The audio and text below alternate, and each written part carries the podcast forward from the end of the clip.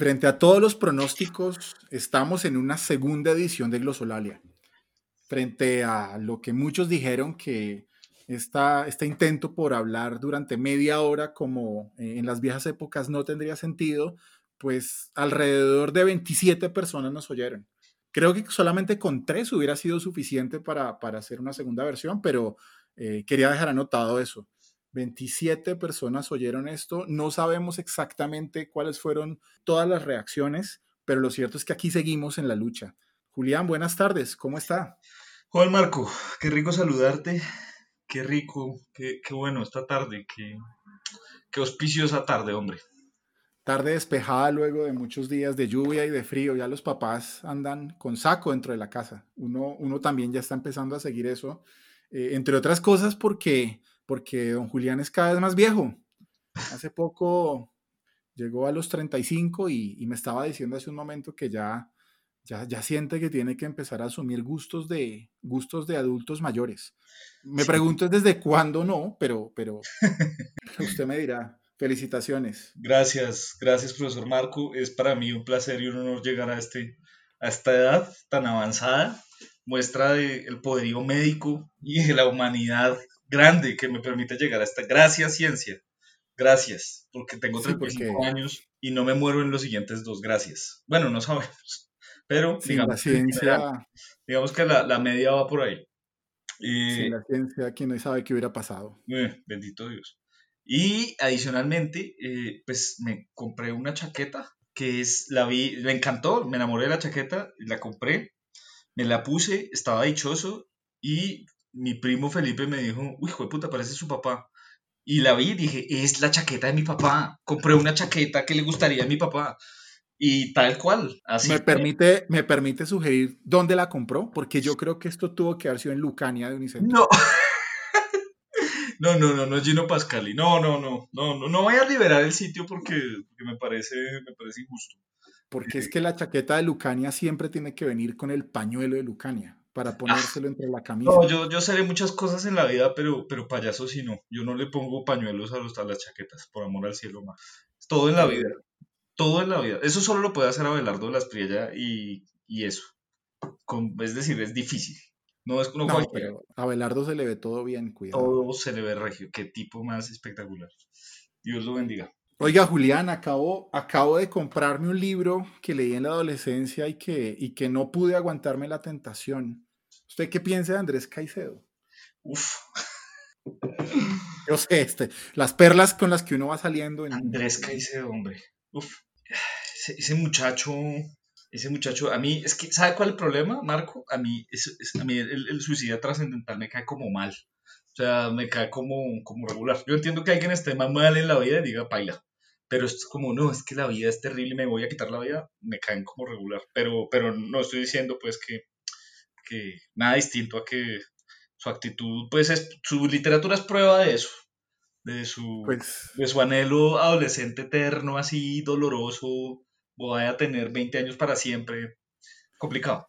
El día que le entregaron la primera copia de su primera gran novela, bueno, y su última gran novela, Que viva la música, se suicidó en el 77. Y mm, por supuesto, el, que, el libro que compré no fue que viva la música, sino uno que yo pensaba que le podría gustar, que se llama Noche sin Fortuna, que, que se trata básicamente de, de, una historia de la Cali eh, privilegiada por allá de los 60, 70 y cómo progresivamente eso se transforma en, en, una noche de zombies. Y ahí dije, de pronto, de pronto a Julián le podría interesar. No, no. Ni porque haya zombies.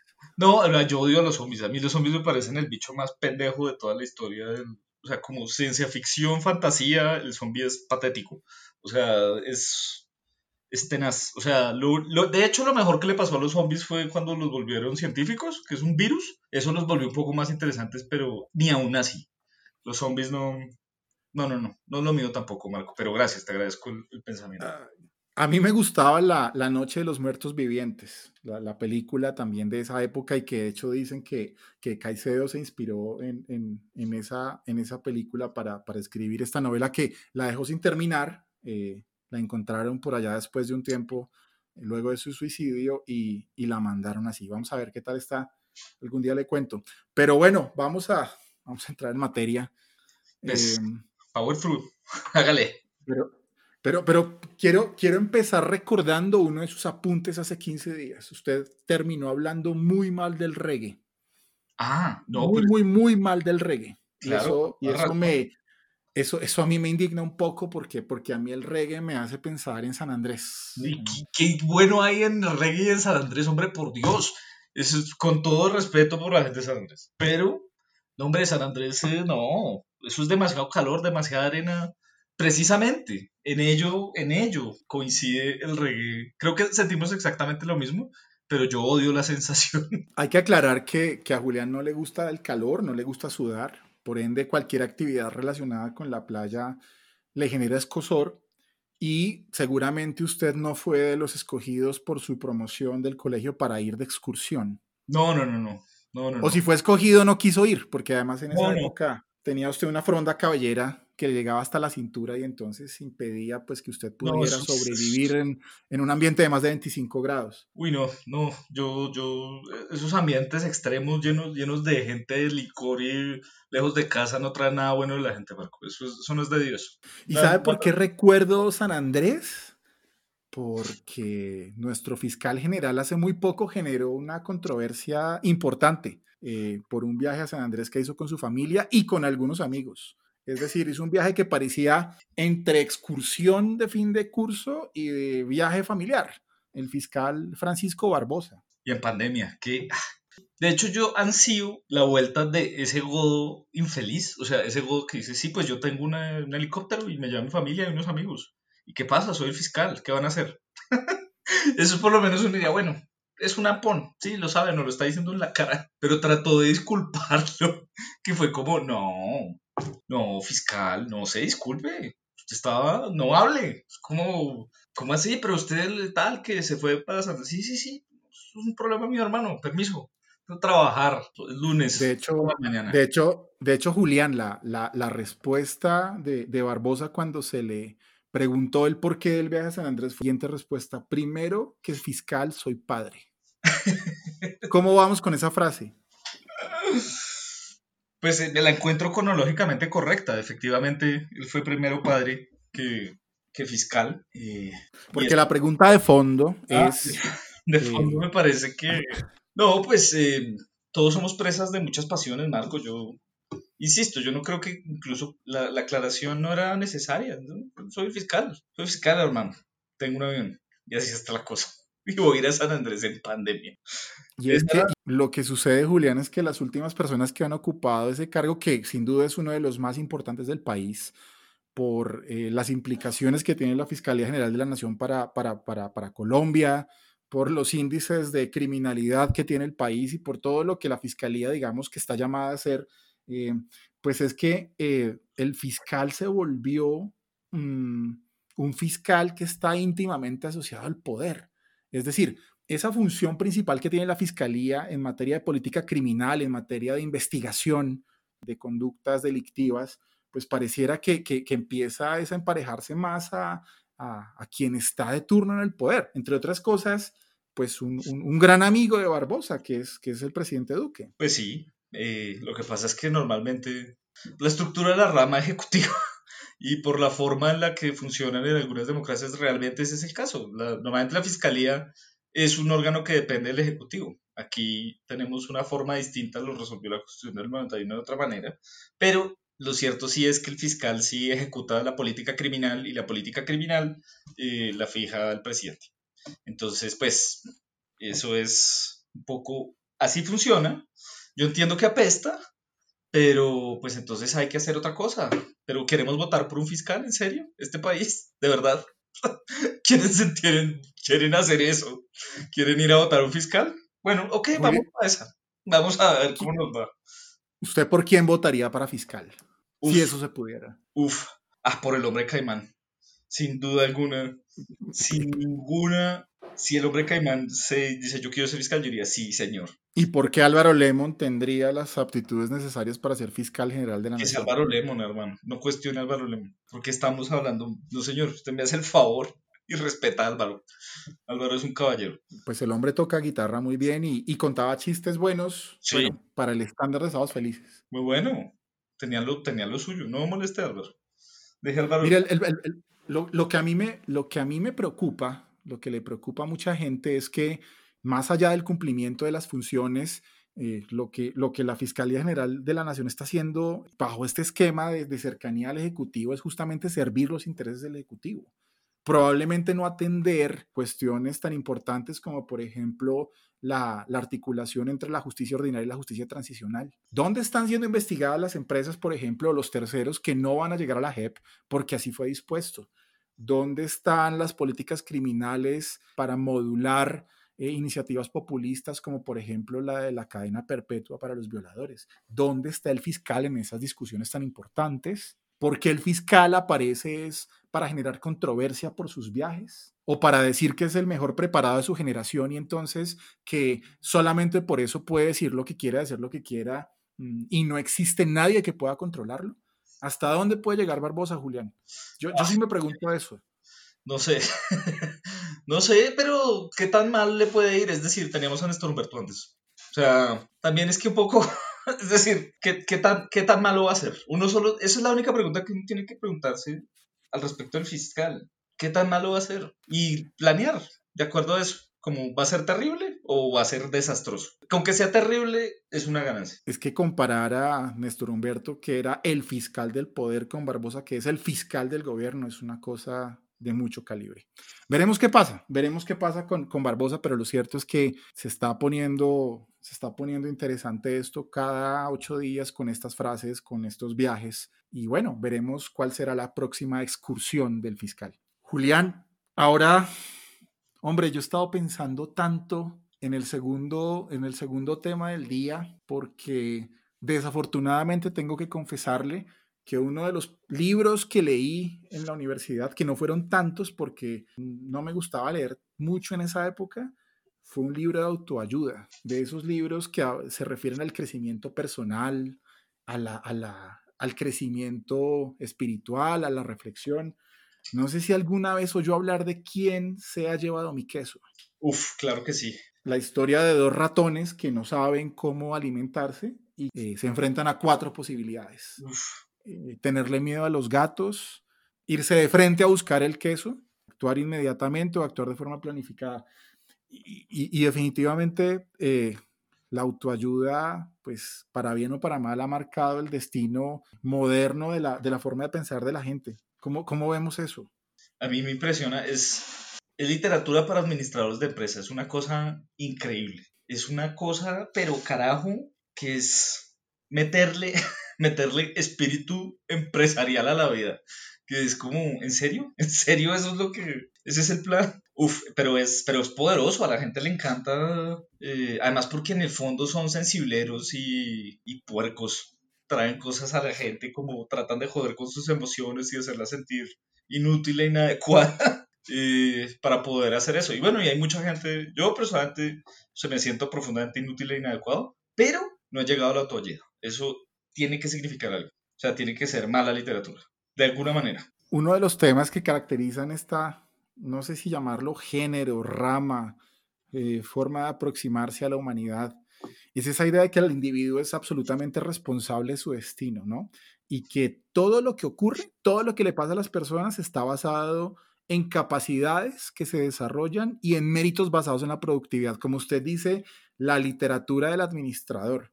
Eh, pero en esa medida entonces el problema que yo le veo es que se desconoce absolutamente la existencia de factores históricos, estructurales que condicionan la vida de la gente.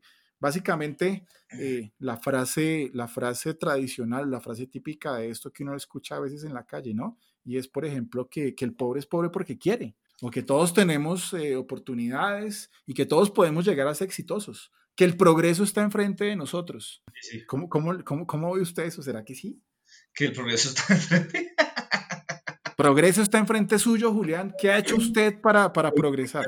¿Cuál, o sea, ¿Cuál progreso de quién? pues yo le pregunto a usted, hermano. Una, una, frase de que es, eh, eh, vamos, estamos yendo más rápido, pero ¿para dónde? o sea, realmente, sí, o sea, como ser más, más, más rápido, más efectivo tomando decisiones, pero ¿para qué? O sea, ¿cuál es el punto? O sea, ese es, el, ese es mi gran problema con esa vaina. Realmente es que no veo el punto. O sea, podemos ser mejores y hacerlo todo bien y lo que sea, pero. El problema estructural, eh, pues sí, es jodido, eh, es complejo, pero, pero esa no es mi área, Marco. Yo, yo eh, entrar a esas honduras definitivamente me excede. Eso es mucho tema una de las cosas que, que, predica pues esta corriente de pensamiento, si es que la podemos llamar así, no sé, no sé si, si me atrevo a tanto, es la actitud positiva, ¿no? Que lo, entre más moderno algo es mejor, las egolatrías enormes basadas en tener cosas, o por ejemplo la famosa frase de Antonio Cervantes, Kid Pambelé, que es mejor ser rico que pobre. Sí, sí. ¿Para dónde vamos con eso? Ah? Pues sin duda sí es mejor ser rico que pobre, esa, o sea, yo no, no veo fallas en el razonamiento, clarísimamente es el caso. Pero pues definitivamente aquí le sale la vida como quiere. O sea, eso solo le pasa a tres personas. El resto tenemos que, que hay como que movernos y hacer cositas para poder sobrevivir y vivir pues relativamente bien.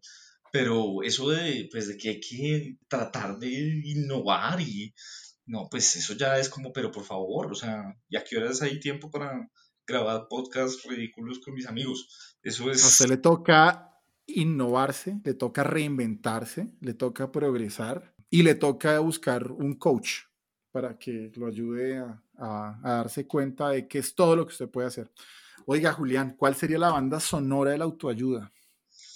Dígame una canción. ¿Una, ¿Una canción de autoayuda? Claro. No sé, no sé, pues Spend Spirit, tal vez. Esa es una buena canción de autoayuda. Yo le tengo dos. Color Esperanza de Diego Torres y. Yo sé. Diego Torres, hombre. Pero Diego Torres levantó, levantó a mucha gente caída con la crisis del corralito, ¿no? Con esa canción, supuestamente. ¿Ah, sí? ¿Él con su canción? Imagínese. Qué bueno. La gente, la gente no podía sacar su, dinero del banco, no había trabajo, se cayó todo en Argentina, pero Diego Torres levantó a la gente con color esperanza. Ah, pues le habla a las almas, le habla a las almas argentinas, eso es poderoso. Gran sujeto. Más recientemente en Colombia, un, famoso cantautor vallenato llamado Jorgito Celedón, con Qué bonita es esta vida. Sí, sí, sí la recuerda. Sí, yo también. Julián, ¿es bonita esta vida? pues es simpática. Es decir, es suficientemente tenía. Porque es que si usted no es positivo como en los días de su cumpleaños, entonces no sé cuándo. Por eso le pregunto yo y eso. No, no, no, no, es, es, lo que siempre ha sido. Es simpático, es divertido. Buena, buena, pues sí, pues, pero así como excelente, pues la mejor vida, no, no, pues tiene muchas incomodidades, hay muchas limitaciones, pero, pero no, se divierte uno, que es lo importante. Oiga, Julián, ¿usted se acuerda ¿En qué bares ha celebrado su cumpleaños en el pasado cuando se podía salir? Cuando no, estábamos eh, pandémicos, cuando no estábamos aislados. Uy, no, eh, yo nunca fui muy de bar, pero, pero recuerdo mucho una, una parrada en el London Calling en, en, de Usaquén. Oiga, que a propósito, mandémosle un saludo a, a nuestro amigo Juan Camilo Contreras. Dios lo bendiga, Juan Camilo. Vayan paz. es uno de los grandes escépticos de, este, de, esta, de esta apuesta creativa. Así se le invitó, se le propuso que fuera parte de esto, pero, pero, pero no quiso. Pero, pero Julián, lo que yo quiero es hablar de bares, porque es que el bar, el bar es el lugar que representa eh, un montón de deseos frustrados de mucha gente que siempre dice que su vida eh, tranquila, su vida por fuera de la monotonía es abrir un bar. Y son también lugares que le permiten a usted rememorar momentos oscuros del pasado, sobre todo cuando usted era adolescente o cuando era joven. Ya nosotros no estamos por ahí, pero, pero sí que hubo bares memorables en Bogotá en los noventas, ¿no? Ay, Dios mío, a mí los bares, tengo una relación muy, muy complicada con los bares. Quiero indagar hasta dónde llegó usted, porque es que los noventas había, había bares para todos los gustos, mm, insisto, memorables por, por distintas cosas. No sé si se acuerda usted de las barra libres del 82. No, yo era, el primer bar al que fui jamás fue a Crabs, que era un bar pretenciosísimo, pero era mucho... Muy pretencioso, bar, bar, de rock pretencioso, donde usted llegaba y le cobraban la cerveza a 10 mil pesos, ¿no? Era divertido, era divertido. pues era lo más cercano a algo que podía ser simpático. Pero estuvo, estuvo muy bien. Nos divertimos. O sea que usted no estuvo en una barra libre del 82 donde por 5 mil pesos podía entrar usted y embriagarse a punta de algún licor. No sabía usted cuál era exactamente, pero que sabía San Pic. Qué cosa de verdad. Marco, qué experiencia. No, yo sí he estado en barras libres, pero se aprende muy rápido que eso es una estupidez. ¿Por qué? No, eso es, es ¿quién, ¿qué clase de alcohol? Es así de barato, o sea, le pueden estar andando, no sé, o sea, como jarabe para todos. O sea... Pues mire, cuando uno tiene 17 o 18 años eh, y su presupuesto para el fin de semana, que en esa época era el presupuesto pues, de la clase media, era más o menos de, qué sé yo, 7 mil, 8 mil pesos, con los cuales usted con 5 mil entraba al bar con dos mil pesos tenía eh, el bus de ida y de regreso porque en esa época pasaban los cebolleros hasta las 3 de la mañana. Y lo otro para la media de cigarrillos. Eso era todo lo que usted podía esperar. Y obviamente también esperar de la noche. La barra libre era el único lugar donde usted podía saber que podía beber a discreción y podía eventualmente tener suerte con alguien que iba a estar igual de vaciado a usted y que lo iba a aceptar con los pocos billetes que habían en su billetera. Ah, suena terrible. suena espantoso. Como vine a resignarme. ¿Quién más está en ese plan? Pero bueno, yo, yo, es decir, yo hice eso en otros contextos, digamos. Pero, pero no, ya es que ya el desplazamiento me parece tenaz y echar bus a las 3 de la mañana, eso nunca es bueno. echar, bus a las, echar, bus a las, 3 de la mañana siempre fue una, una posibilidad para poder llegar a la casa en vez de tener que llegar caminando, porque echar taxi, Julián, era, era difícil. No, es que por eso, uno tiene que estar, uno tiene que beber a distancia a pie de su casa, ese es el máximo permitido. ¿Recuerda usted el antifaz en la 60 con séptima enfrente del Tiger Market? Sí, claro, lo recuerdo. Ese era un buen lugar, ese era un buen lugar para coger ejecutivo cebollero a las 3 de la mañana incluso porque, porque a esa hora iban recogiendo borrachos desde el centro y entonces en ese momento usted podía hacer un buen negocio con el señor de, del, bus. Usted podía pagar la entrada de cinco o seis de sus amigos por, por tres mil, cuatro mil pesos y lo montaban. Pero lo importante del antifaz no era lo que pasaba cuando usted ya quería irse para la casa, sino todo lo que ocurría adentro. Era, era un bar muy interesante porque eh, digamos que fue la época pre-hipster cuando la gente ni siquiera sabía que eso existía, pero que podía usted encontrar un lugar donde la gente se vestía diferente y hacía cosas raras. ¿Por qué? Porque hacer cosas raras era bueno. Como un manicomio, básicamente. Pues el manicomio empezaba como, como con la forma de vestir. Usted veía gente que, que se iba para la universidad eh, con un atuendo convencional, y que el día del antifaz entonces se ponía un pantalón de cuadros, unos tenis rosados, una chaqueta de cuero, eh, unas gafas con vidrios de colores y allá llegaban queriendo ser otros. Excelente. ¿no? Y, y, eran otros, eran otros. Segunda cosa que era bastante buena, eh, era masivo. Usted entraba a las siete y media de la noche, eh, había todavía algunos claros y de pronto usted volteaba a mirar y estaba absolutamente lleno hasta el punto en que las paredes sudaban. ¡Qué porquería!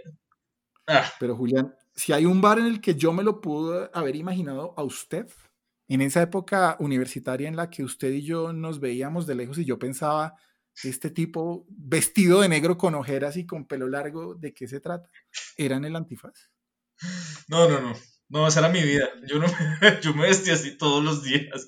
Era, no era por el antifaz, era yo, yo era así por la vida. O sea, usted era el antifaz y usted también como el sitio sudaba todo el tiempo. Ugh, qué, qué, época difícil, porque esa elección tan cromática, tan definida. Qué cosa tan impresionante. Ni por Pero, siquiera, o sea, solo por dejado, o sea, por no tener que escoger ropa. Qué horror. Y, y no quiero quedarme sin mencionar otro de esos bares memorables de los noventas, eh, en el que no sé si usted y yo estuvimos, porque no sé si pudimos llegar hasta ese punto. eh, y eran todos esos bares pretenciosos de la 93 como el Salto del Ángel. No, yo ¿Por allá andaba usted? he puesto un pie ahí una vez en mi vida. Pero Jamás. Julián, ¿nunca lo invitaron sus compañeros de clase? De- Yo no me acuerdo. Pues, no sé si sí, pero yo dije que no. O sea, si alguien me preguntó, yo dije no, no. No, no quiero, gracias. Pero sí lo hicieron. O sea, sí eventualmente lo hicieron. Que no lo creo. Porque entonces lo que pasaba en el Salto del Ángel era que usted no tenía con qué pagar ni siquiera el cover, porque ya con el cover no se quedaba sin, ni siquiera lo- con lo del bus, pero usted entraba eh, y llegaba a, a presumir. Pues podían pasar muchas cosas, pero A presumir, era eso. a presumir que exactamente. Pues que estaba dentro del bar, Ah, que había podido entrar.